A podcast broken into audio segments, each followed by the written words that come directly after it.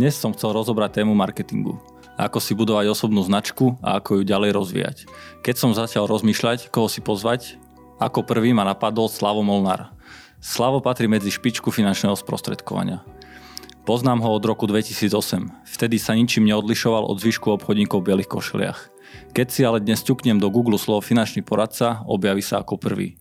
Vystupuje v televíznych novinách a pravidelne publikuje články. Vyzerá to úplne jednoducho, no je za tým extrémne veľa práce. Ako sa dá preraziť vo financiách bez Instagramu plného motivačných statusov sa dozvieme v dnešnej epizóde.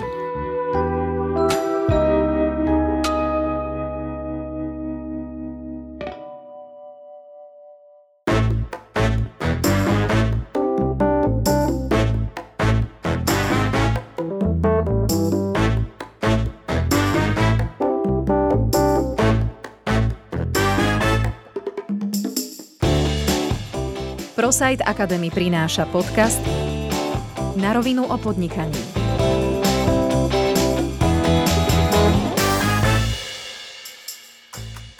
Podnikanie je pre mnohých ľudí strašiakom. Podnikateľov dokonca niektorí nemajú radi, pretože ich považujú za akúsi privilegovanú vrstvu spoločnosti. Na Slovensku sme celých 40 rokov počas socializmu podnikať nemohli. Aj preto sme sa rozhodli, že do podnikania vnesieme trochu svetla. A možno pomôžeme tým, ktorí po ňom pokukujú, len stále nenašli odvahu vstúpiť do toho naplno.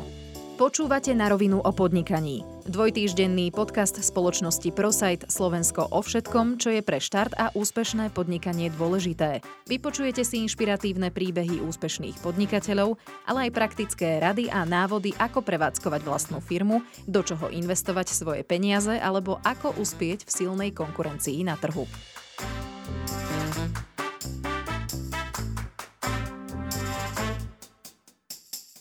Vítaj, Slavo. Ahoj Erik, ďakujem za pozvanie. Ja si ťa pamätám ešte z čas okolo roku 2008, keď si sa začal aktívne venovať financiám. Popravde ja dúfam, že sa neurazíš, ale nebol si ničím výnimočný. Následne sa naše cesty rozdelili a stretli sme sa asi o 5 rokov neskôr. Za ten čas si na sebe extrémne zamakal, vybudoval si meno, ktoré je zárukou toho najkvalitnejšieho servisu a hlavne iného prístupu k veci. Vieš nám približiť tvoje začiatky a prečo si sa vydal inou cestou, ako to bolo doposiaľ zaužívané vlastne cestou online? Jasné, no, prvotné začiatky siahajú až do roku cirka 2008, pokiaľ sa nemýlim, kedy ma pozval môj spolužiak Milan Šolc z základnej školy na, na prvotné sedenie ohľadom finančného sprostredkovania. Vtedy to samozrejme malo úplne inú úroveň, nazvime to nejaký úplný začiatok, kedy človek ešte kvázi ani nevie, že o, čo sa, o čom sa bavíme, o čo sa jedná. Každopádne po skončení vysokej školy v roku 2011 som bol na takom nejakom raz cesti, keď som sa musel rozhodnúť, že čo, čo teda budem robiť a priznám sa, že tá situácia vtedy aj z pohľadu financí nebola optimálna, že nebudem tajiť, že som aj vtedy bol už v pracovných agentúrach a som sa informoval, že aké by som mal možnosti s tým, že eh, vždy som vychádzal z nejakej, ja to nazvem, že pravdepodobnosti a štatistiky a som sa snažil byť čo najviac pragmatický. A preto som sa vždy snažil uvažovať inak, tak vychádzalo to z nejakej hm, také by som povedal, eh, z takého jasného čísla, že vedel som, že je nás na Slovensku cirka 30 tisíc prostredkovateľov a tá jednoduchá otázka, ktorú som si dával je, že ak je dnes nejaký klient, tak prečo by sa mal ozvať práve mne? A z toho som vychádzal. To znamená, že vedel som, že ak je nás 30 tisíc, tak musím ponúknuť niečo iné, čo dnes ľudia nerobia alebo nedávajú, aby sa ľudia dostali ku mne. S tým, že také najprirodzenejšie alebo taká tá najväčšia diera, ktorú som ja videl, bolo presne, bola presne v tom, že to finančné sprostredkovanie a poradenstvo je tak, nazvem výraz, sprofanované, alebo bolo sprofanované, pretože beriem to, že sa to aktuálne zlepšuje a stále to naberá na úrovni. Ale v tej dobe, tých pár rokov dozadu, to sa stále bolo nejak tak vnímané, že ten, kto robí finančné sprostredkovanie, tak je automaticky, má nejaké zlé úmysly automaticky chce poškodiť nejakým spôsobom klienta a myslí len na seba, že chce zarobiť.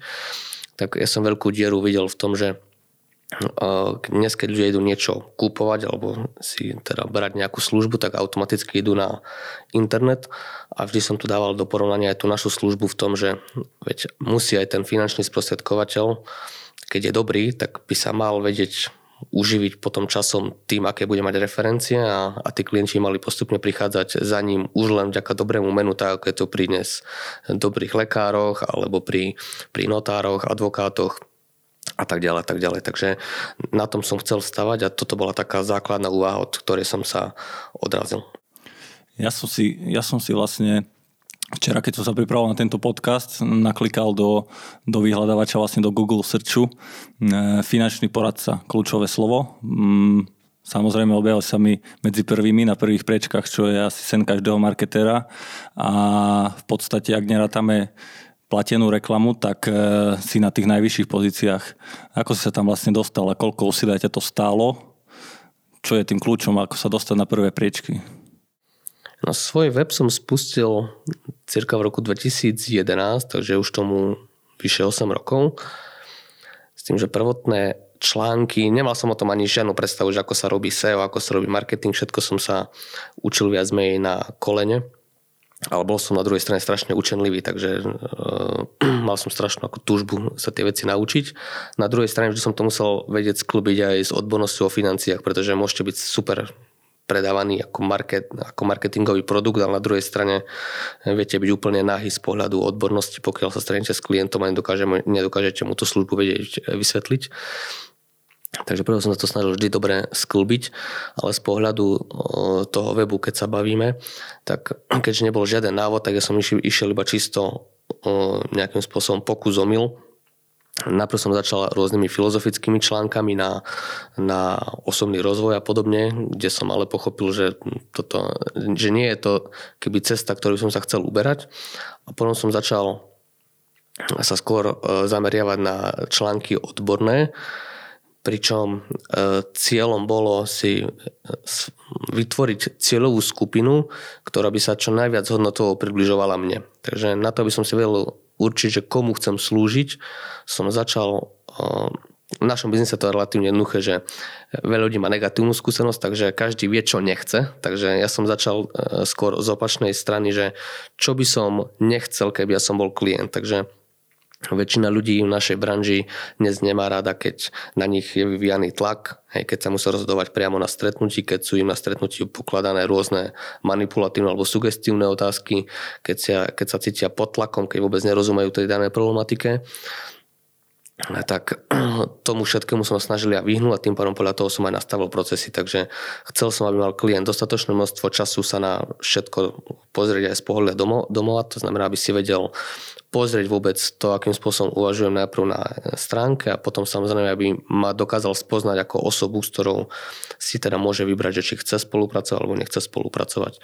Až keď zabrnem úplne do takých začiatkov, že ako vôbec písať články, tak ja to nazývam, že ani na to nie je žiaden kurz, jednoducho človek sa musí vypísať, keď to mám takto nazvať Prepačte, ti skočím do toho a pamätáš si na tvoj prvý článok, o čom si písal? Keď sa bavíme o financiách a odhľadneme od tých filozofických úvah. Hey, uh, pokiaľ sa nemýlim, tak uh, vtedy som ešte spolupracoval s jedným finančným porovnávačom, tak práve som písal o tom, že spúšťame teda spoluprácu, takže nebol to ani kvázi nejaký, bol to ste odborný článok, pretože sme spúšťali porovnanie jedného produktu, ale reálne uh, reálne to odborný článok nebol a potom hneď tesne za tým bol jeden z najúspešnejších článkov vôbec historicky, ktorý som kedy napísal, bol porovnanie štátneho príspevku pre mladých v rámci bank, tak ten ešte v čase, keď sa poskytovali hypotéky pre mladých do roku 2017 podľa toho starého systému, tak tam bola mesačná návštevnosť len na tom jednom článku okolo 500 až 1000, takže to akože išlo fakt eh, že vo veľkom. Čo by si mi odporučil, keď chcem začať písať? Sú tam nejaké pravidlá, alebo mm, riadi sa podľa nejakých princípov, že ten článok musí mať nejakú hlavu, petu, alebo úvod, jadro, záver, nejaká frekvencia tých článkov? Vždy začnem uh, nadpisom, to znamená uh, určiť si tému. Veľká taká, aspoň to že mm, rada, ktorú by som dal každému, ktorý sa chce zapodievať písaním, a tej sa držím ja stále, že ak si nechcete doslova vypáliť všetky náboje za krátke obdobie, tak vybrať si úzkú tému a ísť s ňou maximálne do hĺbky. Vysvetlím kvôli čomu že špeciálne u mňa napríklad o financiách mohol by som písať, že čo je to hypotéka. Ale veľmi rýchlo, teda napísal by som článok možno na 4-5 strán, ale v skutočnosti žiadny človek nedokáže udržať tak dlho svoju pozornosť na, na takomto všeobecnom článku, takže vo finále ja by som mal pocit, že napísal som všetko a nemám už veľmi ďalšie témy a zase čitateľ by mal pocit, že strašne dlhý text a reálne stratí pozornosť a mi odchádza z webu. Takže skôr som zvolil filozofiu, že zvolím si úzkú tému napríklad, že ako môže získať hypotéku živnostník s tým, že viem, že vždy si zoberiem iba uh, ten daný segment a rozoberiem to maximálne do, do hĺbky, to znamená rozoberiem konkrétne možnosti v jednotlivých bankách, aký má klient a má to má to viac efektov tých pozitívnych. Prvý je ten, že si nikdy neminiete témy, pretože dá sa tých tém teda robiť nekonečne veľa. A ďalší efekt má ten, že jednak vy sa učíte z pohľadu odbornosti, pretože tým, že sú také hĺbky, tak sa musíte tie veci naučiť, takže e, sami sa učíte. A ďalší ten pozitívny efekt má ten, že klient vás vníma ako odborníka, pretože vidí, že sa zapodievate vecami do maximálnej hĺbky. Takže má to niekoľko tých plusov a toto je taká základná premisa, ktorej sa držím pri, pri tvorbe obsahu. S tým, že aby som ešte čo najlepšie trafil samozrejme tú, ten obsah a kľúčové slovo, tak vždy používam rôzne online nástroje na to, aby som zistil, aké sú trendy e, vo vyhľadávaní, to znamená Google má dnes veľmi šikovný nástroj na to, aby si zistil, že ktoré kľúčové slovo je aktuálne, to nazvem, že trendy z pohľadu vyhľadávania. A potom v neposlednom rade je veľmi dôležité to, že keďže som non-stop v praxi s klientami, tak Eh, ich časté otázky, pokiaľ sa opakujú, prichádzam na to, že toto je presne tá téma, ktorá by, ktorá by bola fajn spracovateľná.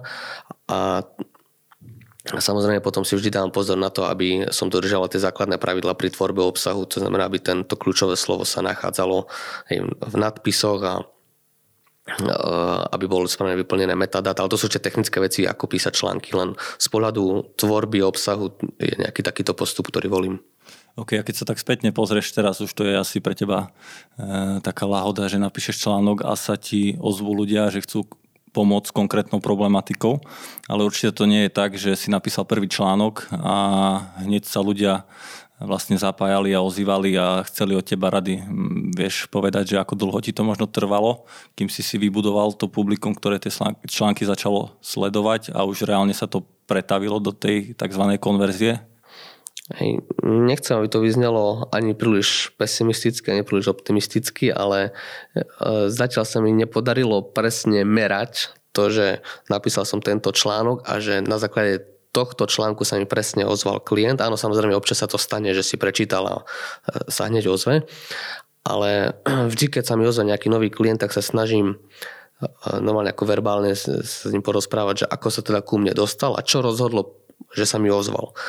A také myšlenkové pochody, ktoré, na základe ktorých sa ľudia rozhodujú najčastejšie je to, že prečítal si jeden článok a prišiel na to, okay, že vyzerá, že tento človek sa tomu rozumie.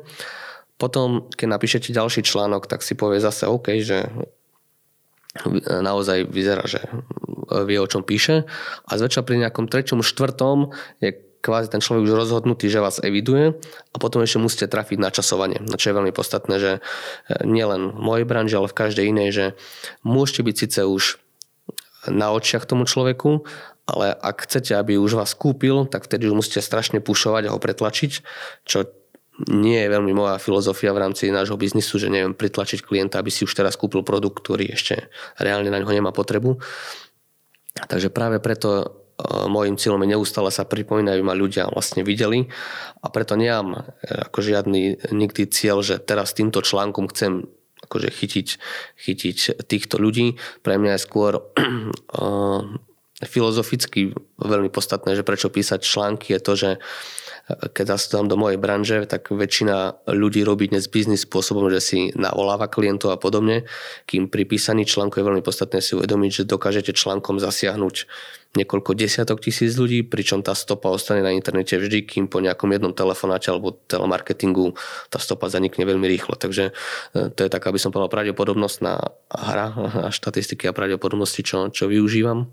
E, spomenul si nástroj, ktorým si vlastne zadaš kľúčové slovo a podľa toho ti ukáže nejaké, nejaké trendy a podľa toho sa aj odrazíš pri písaní článku, tak vedel by si nám približiť ten konkrétny nástroj, že ako s ním pracovať a čo to je za nástroj? Jasné, taký ten prvý všeobecnejší je Google Trends, kde, sa teda, kde si zadáte kľúčové slovo a vidíte, že v akých počtoch cirka bolo vyhľadávané mesačne v danej krajine, ktorú zadáte. A to je ale dosť všeobecné. Ešte viac konkrétne, čo mi dáva najväčší feedback je Google konzola, kde viete presne odsledovať ktorým kľúčovým slovom sa návštevník stránky dostal na vašu stránku a to mi dáva asi najrelevantnejšie data pri aj tvorbe obsahu. Hej, uvediem príklad, že strašne veľa ľudí pri napríklad výbere poisťovne e, zadáva do kľúčových slov, že príklad názov poisťovňa, recenzia alebo názov poisťovňa, skúsenosti, tak keď som si potom všimol, že ten algoritmus sa opakuje, že stále mi tí ľudia zadávajú rôzne poisťovne ale a skúsenosti, názory a podobne, tak som napísal potom článok, že že životné poistenie, porovnanie, recenzie, skúsenosti a, a názory alebo nejak tak. A tým pádom dnes pri týchto kľúčových slovách hej, som v top 3 alebo v top 4 výsledkov, tak automaticky som vlastne začal zgrupovať ten kanál do, mm-hmm. do, do jedného. Hej, takže Takže na, na tom Google Trends alebo na Google konzole si pozrieš kľúčové slovo, v tvojom prípade dajme tomu poistenie a napíšeš článok. OK, máš článok napísaný, nahodíš ho na web, všetko je pekné ale ako dáš vedieť ľuďom, že, že si napísal nový článok a ako ich vlastne dostaneš na tú tvoju stránku, aby si ho prečítali? Sú tam nejaké procesy, nejaké konkrétne praktiky, ktoré využívaš? Ako takú tu, ten môj hlavný kanál komunikačný je e, Facebook cez môj vlastný fanpage. No, v tom mojom segmente je to relatívne ťažké si budovať kvôli tomu, že úprimne takmer nikoho finančné produkty nezaujímajú, takže skôr to považujú ako nutné zlo a riešia to len vtedy, keď, keď to musia riešiť, takže aj celkovo ten počet e, sledovateľov sa buduje dosť ťažko. Ale e, z pohľadu akože toho môjho PR, keď to takto nazvem, využívam najviac práve e, fanpage na Facebooku, kde teda keď napíšem článok, tak sa snažím nejakým putajným nadpisom alebo teda tým príspevkom ho zveriť na svojom fanpage s tým, že veľmi za, za dôležité uvádzam to, že akým spôsobom si chcete budovať svoje meno na internete alebo teda na sociálnych sieťach. Totiž ja rozlišujem dva prístupy, že jeden je ten, že viete non-stop publikovať každý jeden deň niečo na svojom fanpage, len ja to potom nazývam, že to už určitá taká slepota voči tým príspevkom, že nemôžete očakávať a ani nie je možné, aby konkrétne či už v mojom biznise alebo akomkoľvek inom sa non-stop menili alebo pri, akože pribudali aktuality na dennej báze, to je nezmysel. Takže ja som skôr ale skôr razím teda teóriu, že vždy raz za dva týždne alebo raz za dva, tri týždne napíšem nejaký nový článok, ktorý pridám a stanem sa tým klientom ukázať, teda návštevníkom a verím, že budúcim klientom teda ukázať skôr spôsob, že pozrite sa, že toto je vec, ktorú som kvázi vykoumal, že, ktorú, na ktorú som sedel a, a som na to prišiel a dávam to medzi ľudí. To znamená radšej men, menej, menšou frekvenciou dávať väčší dôraz na to. A automaticky som si všimol, že potom ľudia na to lepšie reagujú, že máte prirodzenejší nárast publika, taktiež lepšiu zdieľanosť a, a tú šíriteľnosť medzi, medzi uh, užívateľmi Facebooku. A samozrejme potom používam ešte uh, obyčajný mirroring, to nazvem, to znamená, že na všetkých sieťach, ktoré, ktoré mám, to znamená, že ešte uh, Maps Google, alebo respektíve moja, Google moja firma, alebo uh, Twitter až tak veľmi teda často nepoužívam. LinkedIn ale, ale LinkedIn ešte používam dosť často. Takže to sú také tri hlavné kanály, ktoré, ktoré mám na to, aby som ten istý príspevok teda aspoň pridal a automaticky sa potom dá dostať zrazu z organickej návštevnosti, neviem, 100-200 za deň na, na 500, hej, že tým jedným pridaním článku. Predpokladám Takže... asi, že aj keď ten obsah e, lepšie vyprodukovať teda menej obsahu, kvalitnejšieho a dlhšie komunikovať vlastne ten daný konkrétny článok, dajme tomu, že to vypostuješ na Facebooku, plus si tam zaplatíš nejakú propagáciu, aby si ľudia to videli možno častejšie s väčšou frekvenciou a aby ten obsah si nechrlil nejaký nekvalitný a každý deň. Hej, no, dá sa to robiť viacerými spôsobmi, že poznám aj ľudí v mojej branži, ktorí pridávajú príspevky každý deň, ale respektíve zdieľajú, zdieľajú obsah iných webov, len to mi prípada, že posielam potenciálnych klientov na iný web. Mm-hmm. Takže práve preto sa snažím radšej generovať vlastný obsah a ukazovať hej, navštevníkom, že som tu a akým spôsobom uvažujem na akých hodnotách.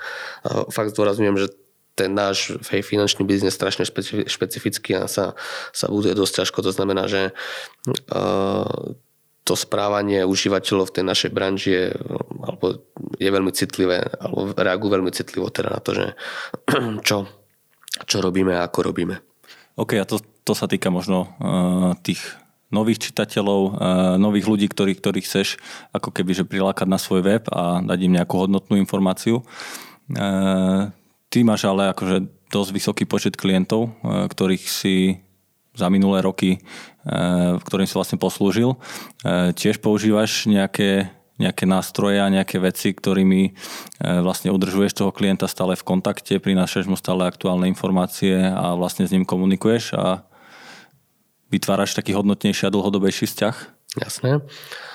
Toto je jedna z, e, z vecí, na, na ktorých dosť bazírujem, že som si uvedomil, že zase uvidím, že špeciálne pri našom biznise je to o tom, že nemôžem trafiť presne na časovanie potreby klienta. Skôr je mojou úlohou byť prvý, na koho si má spomenúť, keď bude chcieť tú službu riešiť.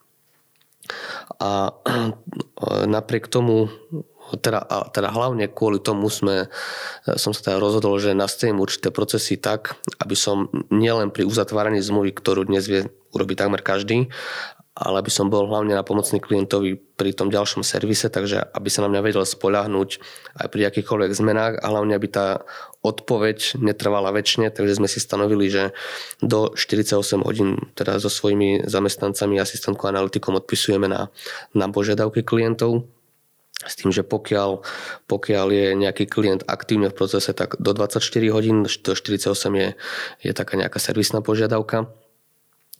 A zase cieľom bolo to, aby klienti prišli opakovane nakupovať, čo pri tých, čo pre tých ľudí, ktorí majú e-shopy vlastné, alebo teda akékoľvek iné služby, tak je najlacnejší klient je klient, ktorý sa vráti, to znamená, je spokojný s našimi službami.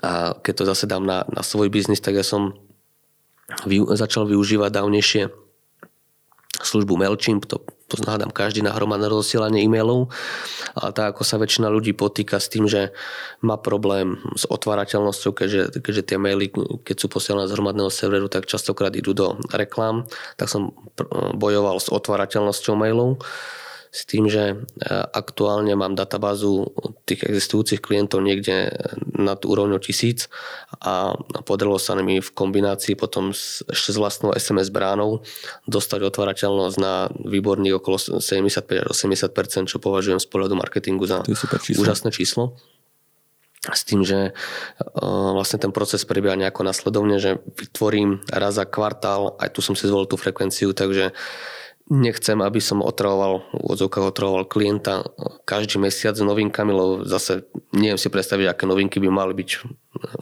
akože zverejniteľné každý mesiac, takže raz za kvartál je mojou úlohou sa pripojenúť klientovi, že halo, kvázi tu som, e, priniesť mu nejaké odborné a hodnotné novinky, ktoré sa udiali, s tým, že Hneď na to posielam zároveň aj z, z SMS brány SMS-ku, že, že zdravím ťa Erik, normálne to rozdielujem podľa klientov, či s ním týkam alebo vykam, takže normálne ti príde SMS, že zdravím ťa Erik, posielal som ti e-mail servisný, kde nájdeš nové veci a potom si už iba marketingovo sledujem teda cez štatistiky, nejaká bola otvárateľnosť mailov s tým, že logicky pri takom množstve klientov už z toho vznikajú nové a nové dopity a požiadavky. Mm-hmm. Hej.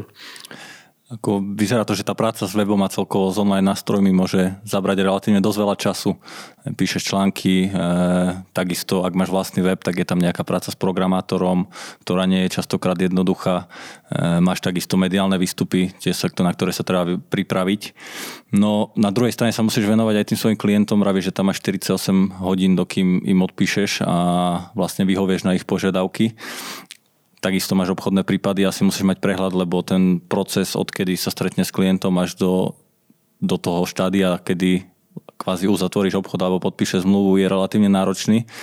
A máš nejaké konkrétne nástroje alebo nejaké rady, ako to celé zvládať? Máš nejakých zamestnancov najatých alebo Jasne. ako to funguje? No, no pôjdem úplne konkrétne. To znamená, ročne uh, za posledné dva roky my si priemere držíme štatistiku, hovorím držíme kvôli tomu, že už beriem, že som ja a minimálne asistentka analytik, tak si držíme počet zmluv ročne okolo 300 kusov.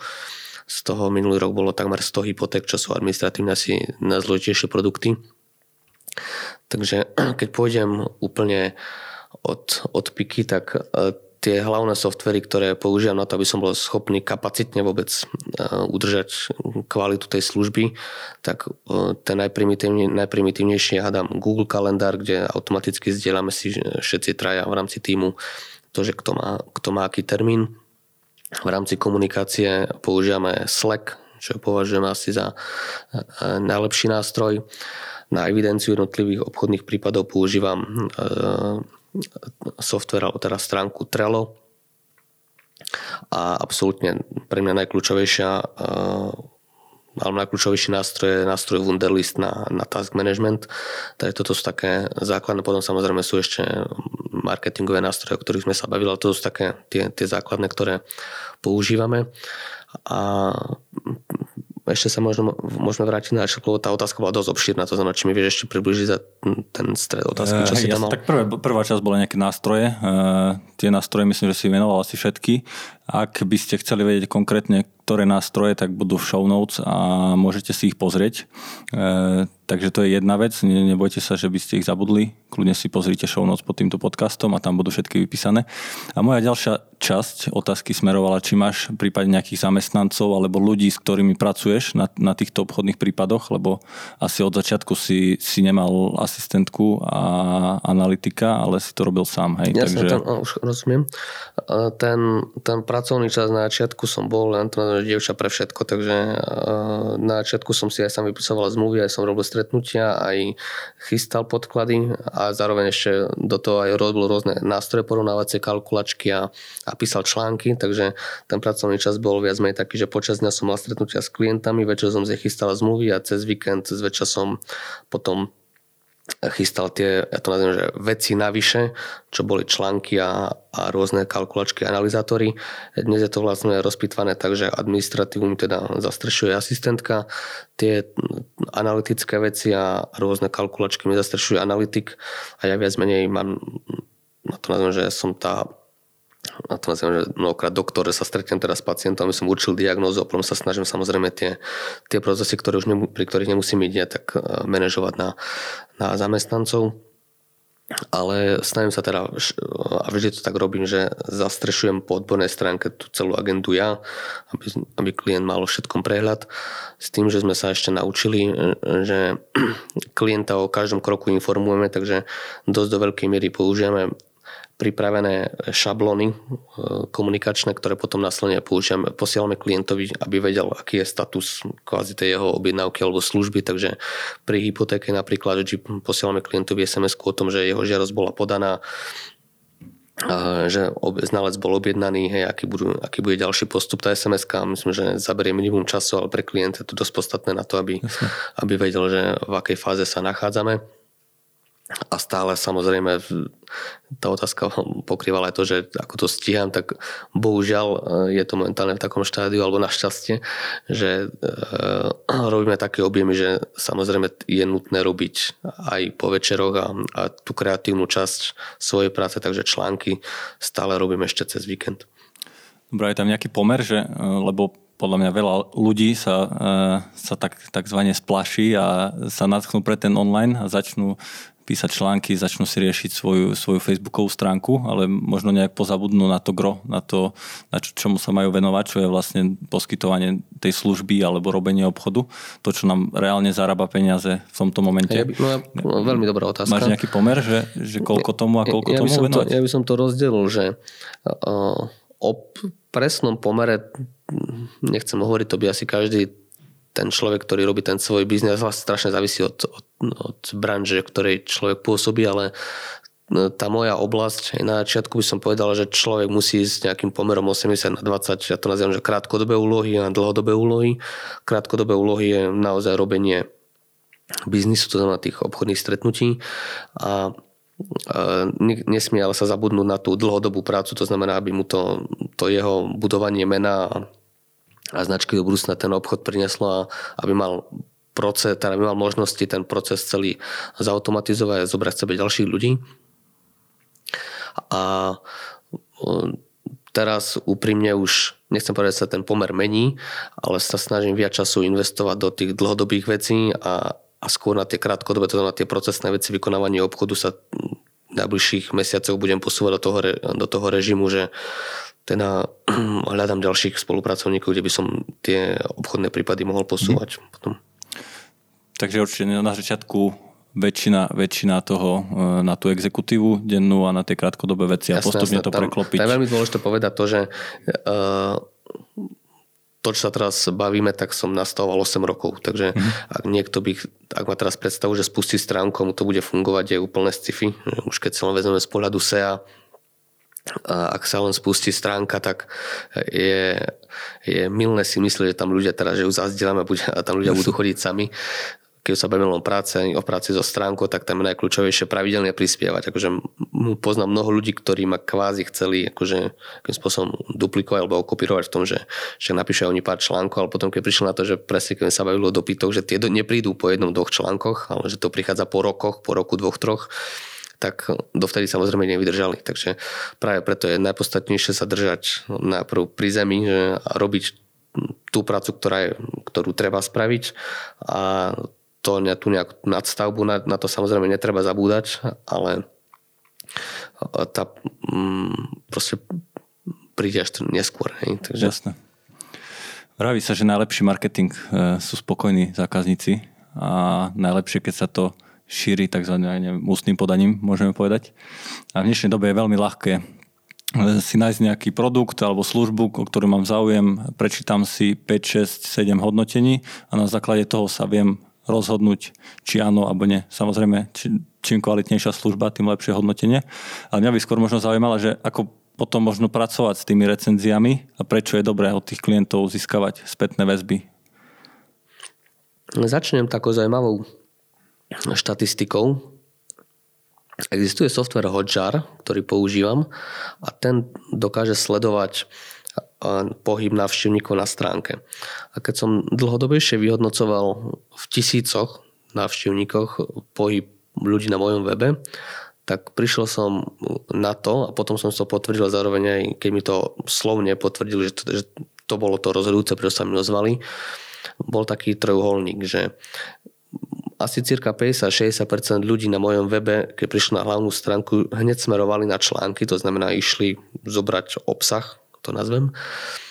Už teda neviem povedať, že koľky reálne sa mi ozvali, ale väčšina išla na obsah. Takže išli si potvrdiť odbornosť. Potom druhá vec, ktorú si išli potvrdiť, bola to, že dôveryhodnosť išli na sekciu v médiách, kde sú mediálne výstupy a videli, že ten človek kvázi ešte aj vie, o čom rozpráva, že má teda nejakú dôveryhodnosť. A následne to uzatvára ten tretí bod trojuholníka, to sú recenzie e, klientov, kde si ľudia čítali potom recenzie existujúcich klientov. Ale pozor, Existuje dnes niekoľko typov recenzií alebo ako možnosti, ako ich zobrazovať. Môžete mať na webe ten klasický slider, kde sa iba mení v odzovkách e, tá citácia toho užívateľa, ale úprimne som sám zažil na niekoľkých weboch, že tie referencie sú buď vymyslené teda, mm. alebo že nie sú veľmi autentické. Preto sa dá použiť niekoľko pluginov v rámci, v rámci webu, ktoré dokážu kopírovať recenzie či už z fanpageu alebo z, z Maps Google, keď tam je vytvorené to, to miesto a, a rovno ťahať tie refer- referencie na svoj web, pričom návštevník stránky si potom dokáže e, ľahko, sa dokáže ľahko prekliknúť na konkrétneho užívateľa, ktorý to napísal. Je to oveľa je to oveľa viac dôveryhodné a toho sa mi podarilo dnes sklbiť tak, že vlastne tých referencií reálnych užívateľov mám vlastne najviac na Slovensku. Tak teraz keď sa vrátim, alebo či budem odpovedať na tú otázku, že ako s nimi pracovať s tými referenciami, tak je to na, na jednej strane, je to aj taký uh, to nazvem, že bič na, na, na tú službu, pretože netreba zabúdať na to, že špeciálne ľudia majú e, tendenciu radšej hodnotiť to, čo sa im nepáčilo, ako sa im páčilo. Jasne. Takže je nutné si uvedomovať to, že keď už hovoríte o niečom, že takto to robíte kvalitne, tak to naozaj musíte takto robiť, pretože veľmi ľahko sa môže stať, že tú, tú referenciu dostanete aj negatívnu. Asi najrychlejšie som si to uvedomil vtedy, keď som raz s jedným klientom, kde som vedel, že vlastne ani e, nemôže sa stať môjim klientom, pretože reálne už bol klientom inej banky, riešil si hypotéku, on sa chcel poradiť, akože ako z tej hypotéky ešte môže e, vyťažiť niečo navyše, tak som mu odpisoval a po tom, čo sme si dopísali, iba som si zrazu všimol, že mi napísal recenziu. A to je veľmi... To bolo, pre mňa také, hej, to bolo také pre mňa veľké uvedomenie si, že sakra, že uh, treba si dať pozor na to, že nie len teraz servisovať tých ľudí a pomáhať, kde viem, že niečo z toho, že z toho bude nejaký ekonomický prospekt, ale naozaj žiť to, čo, čo rozprávam. Hej. Takže e, od toho momentu nikdy už nepodceňujem to, že našťastie vlastne hej, to vypadlo tak, že klient bol vtedy spokojný, ja som odpisoval rýchlo, ale sú samozrejme situácie, keď nemusíte odpisovať veľmi rýchlo a podobne a ten, a ten návštevník vám to v úvodzovkách zráta. He, vám to zráta. Ale teda tie referencie sú by som povedal, dosť kľúčový parameter na to, že ako sa, ako sa ten klient a návštevník rozhoduje. Ešte keď môžem odporučiť, moja skúsenosť je taká, že takmer žiaden návštevník alebo ten už existujúci klient vám nenapíše referenciu sám, treba ho k tomu vyzvať, takže ja zväčša si, ja to robím zväčša tak, že keď už klient je niekoľko mesiacov môjim klientom a zároveň si uzažije aj ten servis, že dostane odo mňa e-mailovú, e-mailovú kampaň a už si vyskúšal nejaké služby navyše, tak vtedy mu posielam normálne prozbu a žiado, že by som rád si teda posilnil svoju pozíciu na internete a že by som teda ocenil, keby si na mňa našiel 2-3 minútky a napísal mi nejak, mm-hmm. nejakých pár viet na recenziu. Takže s týmto, s týmto pracujem takto. Dobre, ty si vyvíjal aj e, niekoľko online nástrojov, e, v podstate sú to porovnávače produktov, čo sa týka um, financií, takže ja neviem, porovnanie hypoték, porovnanie poistenia. A ako vidíš budúcnosť služieb e, v tomto prípade finančného sprostredkovateľa. Myslíš, že je možné, alebo bude možné časom uzatvárať obchody, ja neviem, že si dáš len Skype s tým klientom a následne to uzatvoríš nejak online, alebo sú v pláne nejaké chatboty, ďalšie online porovnávače alebo takéto technologické novinky? Kde vidíš, kam sa to bude smerovať celé? Ako od roku 2015 spolupracujem nepretržite s finančným porovnávačom. Vlastne beriem, že na Slovensku sú relevantné také tri a s dvomi z nich som buď spolupracoval, alebo ešte spolupracujem. Len úprimne tie porovnávače vôbec neprinesli ten osoch alebo neprináša to ovoci, alebo ktoré by si ľudia mohli myslieť, že, že to prináša. A vysvetlím kvôli čomu, že porovnávače slúžia, a hovorím to kvôli tomu, že som si so stovkami tých klientov, ktorí si tam reálne robili to porovnanie, som si volal a pri týchto nástrojoch nemôžeme hovoriť, že sú to reálne porovnávače a to nazvem, že sú to nejaké verifikátory skôr. A to kvôli tomu, že ten porovnávač človek použije na to, že už má zväčša nejakú ponuku a ide si na web potvrdiť, že či ten obchodník mu povedal pravdu, a to nazvem takto. Že len veľmi malé, aj nie percento, ale skôr sa bavíme o promile, ide na, na ten porovnávač ako nejaký nepopísaný papier, že som sa rozhodol, že idem hľadať teraz tú službu, mm-hmm. kde to je dobré. Zväčša tam už idú ľudia, ktorí sú v tej fáze nákupu e, za rozhodnutím po to nákupe. nazvem, tak po nákupe a ide si potvrdiť, že som urobil dobrý nákup. Takže keď sa, a to hovorím e, s vážnosťou, že som si sám aj finančný porovnávač teraz nakodoval vlastný a mám ho aj na vlastnom webe. E, keď to nejak popíšem, tak aj tak ho použijem ako, ako nejaký verifikátor môjho riešenia, že viete si to pozrieť aj túto, čo som vám navrhol. A to ten kľúčový parameter pre, pre ľudí je content, hej, to znamená obsah, takže často používam tú vetu, že ľudia veria ľuďom, takže vy potrebujete vedieť, že ktoré, s kým reálne komunikujete. A preto je veľmi podstatné, že pokiaľ ponúkate nejakú službu na osobnej úrovni alebo v tom, tom styku one to one, tak aby ste sa prezentovali ako osoba normálne písali content z, pohľa, z pozície vlastného mena, nepropagovali nejakú všeobecnú značku, pretože to, to ľuďom nič nehovorí. Hej. Takže vraciam sa teda späť k tomu, že nemyslím si, že nejaký chatbot a dokáže nahradiť aktuálne, zdôrazním aktuálne, že by dokázal nahradiť aktuálne e, tú prácu sprostredkovateľa v súčasnej dobe.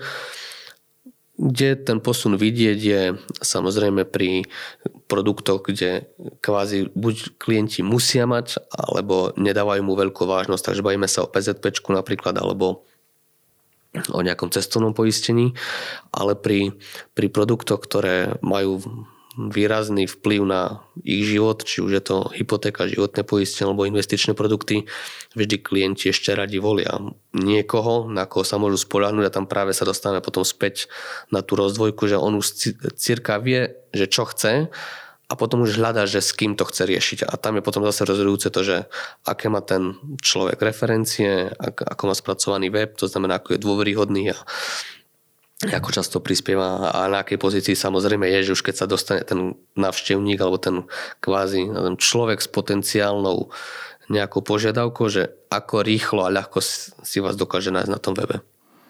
Super. Tak ja som ti tiež dneska uveril a ďakujem veľmi pekne, že si bol dnešným hostom a podelil sa s nami o, o plnohodnotné know-how. E, ako vravím, tie všetky praktické nástroje a túly, ktoré si nám povedal, e, sa, sa budú dať nájsť pod, e, pod týmto podcastom. Ja nepochybujem, že ty môžeš byť príkladom, ako ísť kožou na trh a snažiť sa a nebať sa spraviť niečo iné a inak ako, ako sú všetci zvyknutí. Takže ešte raz ďakujem ti veľmi pekne. Rád sa stalo, rád sa stalo. Pekný deň prajem. My sa budeme opäť počuť o dva týždne s novou epizódou podcastu Na rovinu o podnikaní. Ak sa vám tento projekt páčil, neváhajte o ňom povedať na vašim známym, prípadne zdieľať na sociálnych sieťach. Do počutia. Počúvali ste na rovinu o podnikaní. Dvojtýždenný podcast spoločnosti ProSite Slovensko. Podcast na rovinu o podnikaní nájdete vo vašich mobilných podcastových aplikáciách alebo na streamovacej službe Spotify, ale aj na webe www.narovinu.online. Dnešná epizóda vznikla s podporou ProSite Academy, vzdelávacej platformy spoločnosti ProSite Slovensko. Strich a produkciu zabezpečila spoločnosť Button Media. Do počutia o dva týždne. Música